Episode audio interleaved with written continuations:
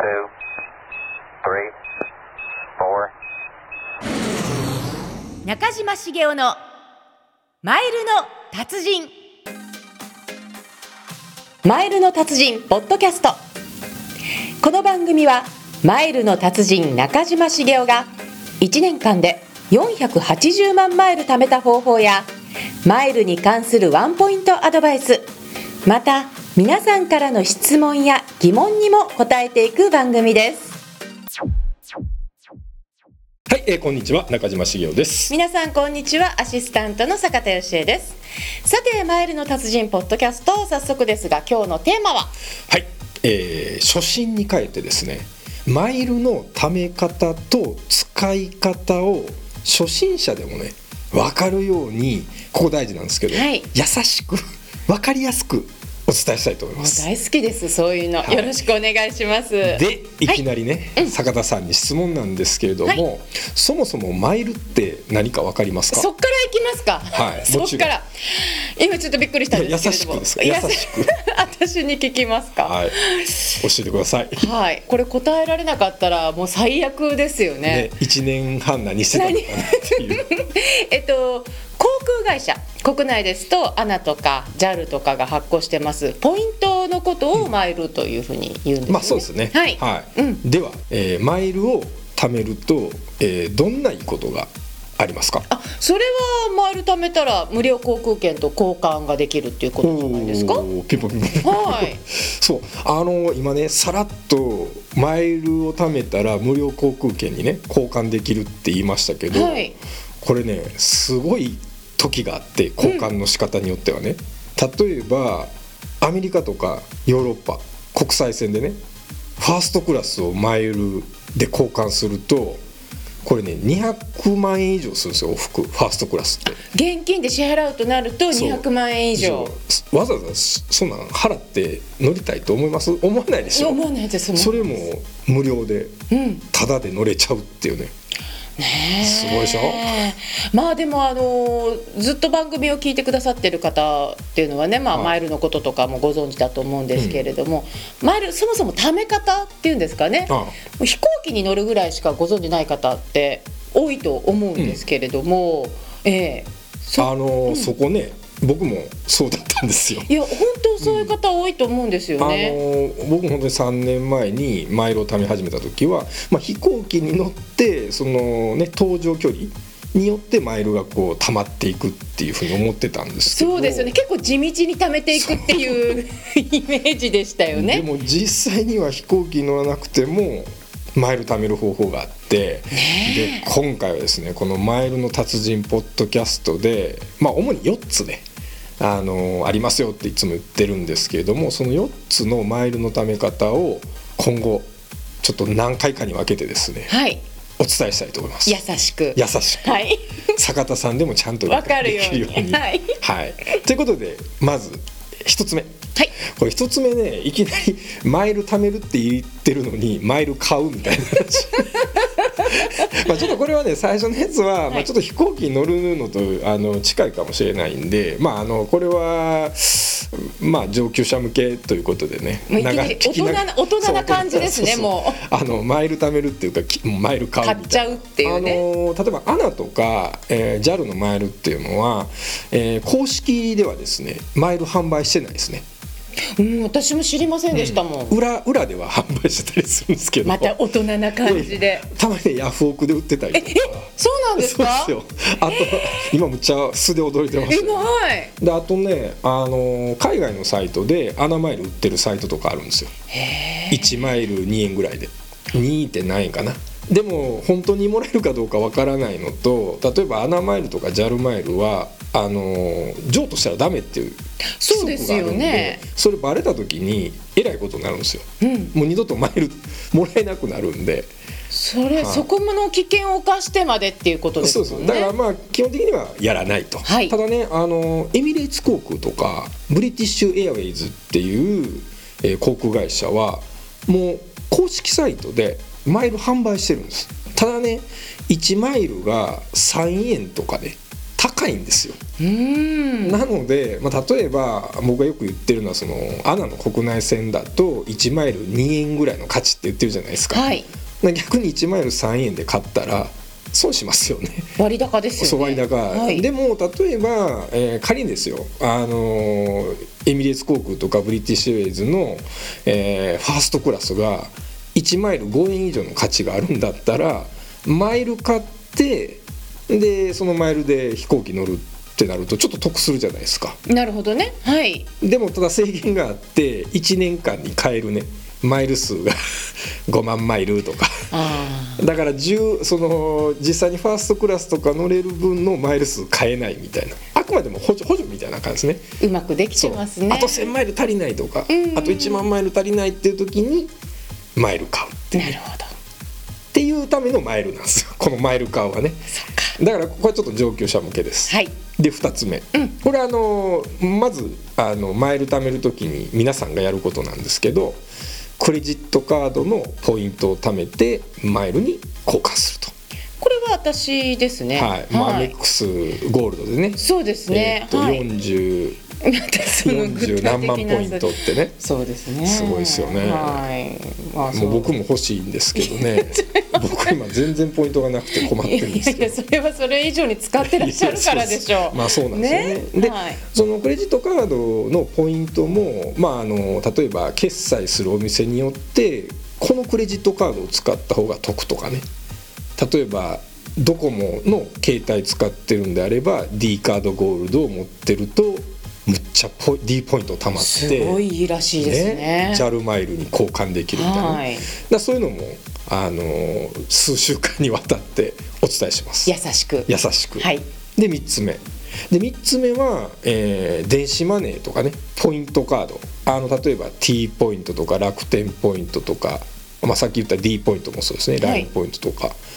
例えば坂田さんはどんなポイントを貯められてますか私、まあ、貯めようと思って貯めてるあ勝手に貯まってるやつあるそうでしょですね T ポイン T ポイントトとかねあの買い物するときに「お持ちですか?」って言われて「あああるはいあるはいって感じの、 ねそういうレベルですけれどもで T ポイントは例えば1万ポイント T ポイントあったら穴マイル5000マイルになるんですよねあそうなんですかそうですよあれ知らなかったですか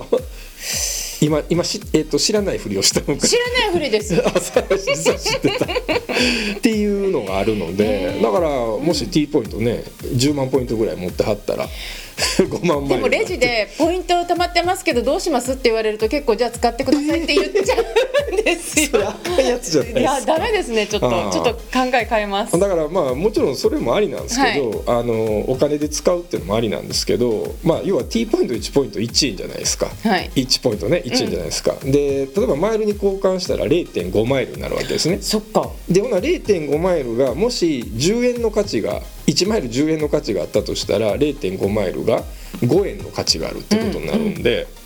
まあどっちが得かって話ですよね。そっか、まあ、その代わりビジネスクラスとかファーストクラス乗らないとねうんエコノミーだとまあ1ポイント1円と一緒かなみたいなっなるほどねていう話もね、はいやっていきたいと思います優しく優しく。はいで4つ目ええーポイントサイトっていうのを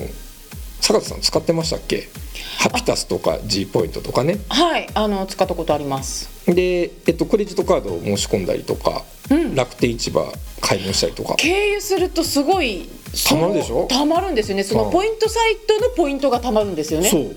ダブル取りっていう感じダなブんル、ですよねはいだから、まあ、楽天市場で買い物したりとか、いヤフオクでね落札するときに、まあ、ハピタスとか G ポイントのポイントサイトを経由するとそのポイントサイトのポイントもたまるんでこれ本当にね知ってるか知ってないかでそれだけなんですよね知らなかったら、うん全然たまんないんですよそうですよね全く知ってたらたまるんですはーいで、えーとまあ、今大きく4つの、まあ、マイルの貯め方を話したんですけれども、まあ、実はね結構最近相談多いのがそのマイルを貯めたはいいけれども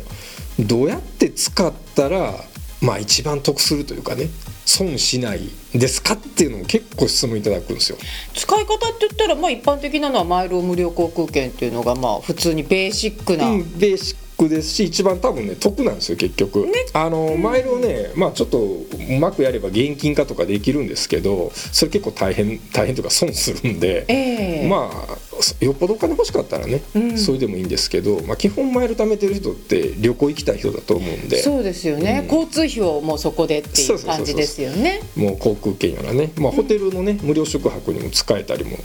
あのするんで。はいで先ほどもちらっと言ったんですけれども本当国際線のファーストクラスにね乗れちゃうんでうん例えばアナのマイル15万マイルでねニューヨークのファーストクラス乗れるわけですよ往復220万とか言って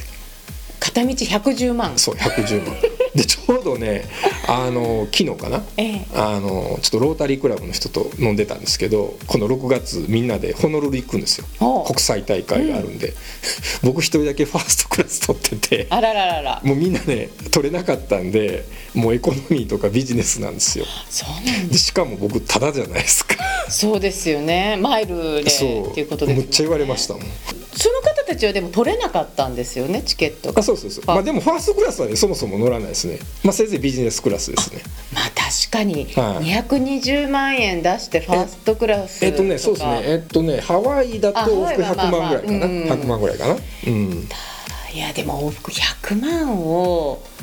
そねうまあビジネスクまあやっぱりエコノミーはしんどいんでビジネスクラスとかになるんですけどねであとは使い方としてはそのマイルを無料航空券に変えるんじゃなくって一旦マイルをコインっていう形にしてねお金の代わりに使えるアナスカイコインとかイージャルコインとかあるんですようんええでこれで、えー航空券とかアナのツアーとか JAL パックとか買えるんですよね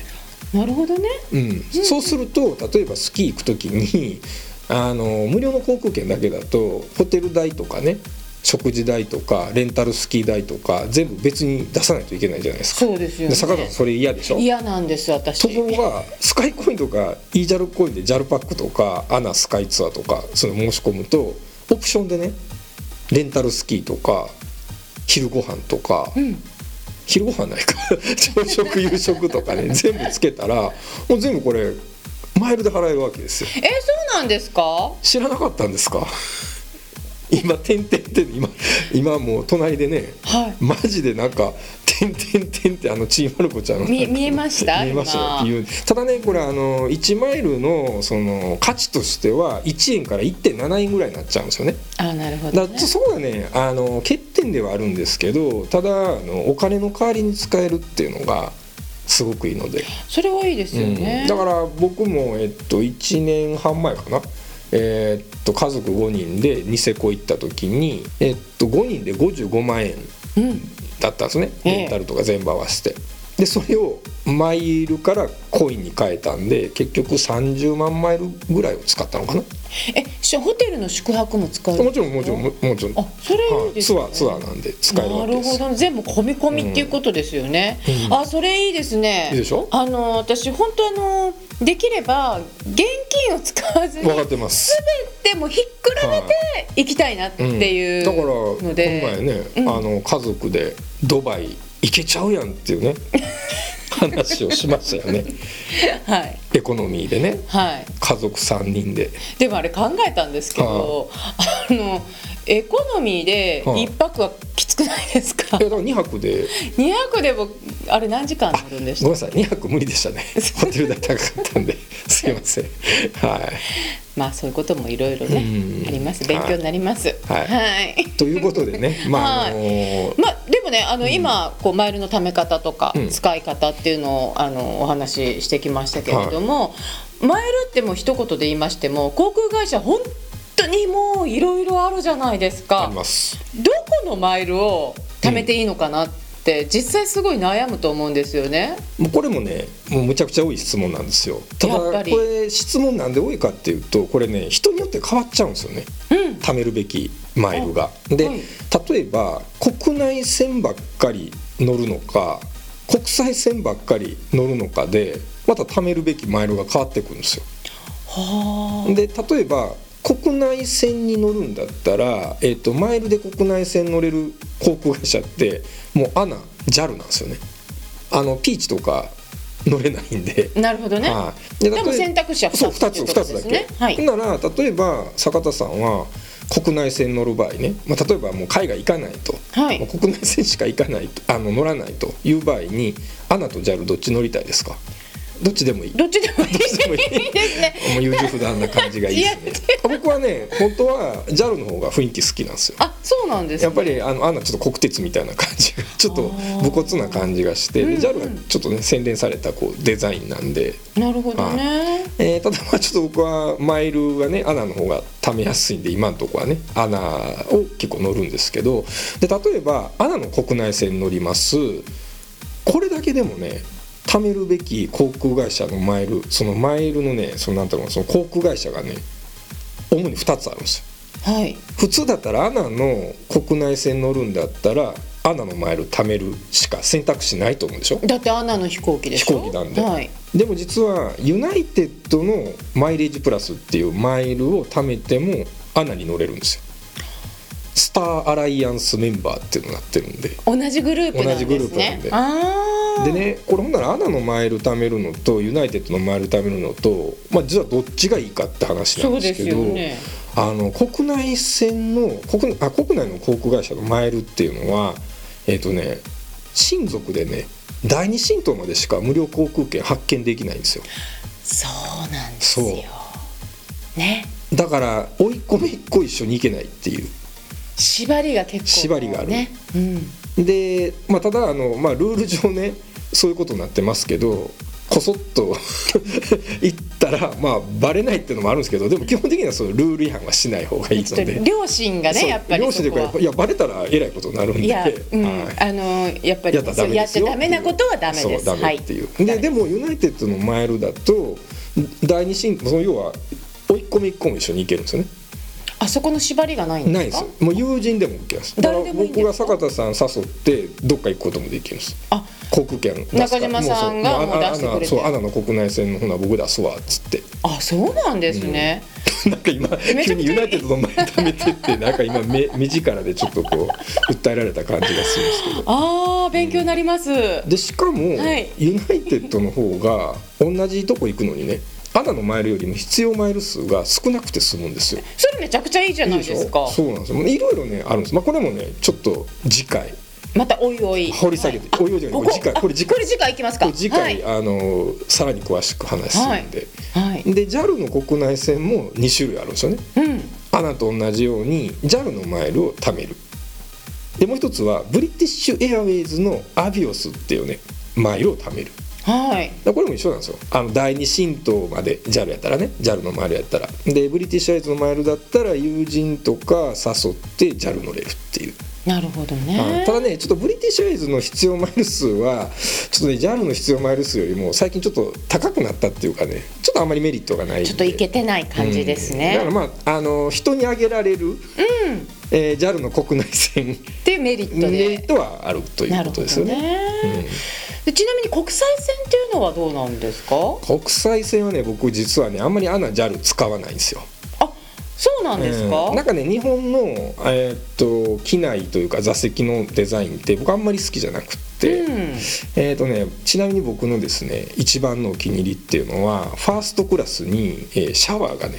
ついてるエミレーツ航空とか。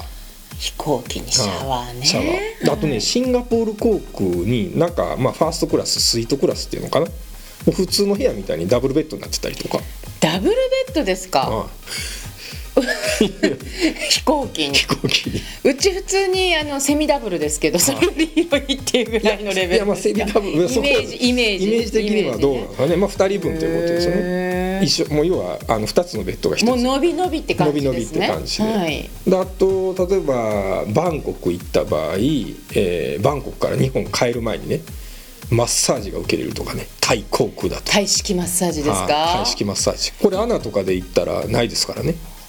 それいいですねなんか旅の疲れ最後にこあそううそうそうそう癒して帰るみたいなとか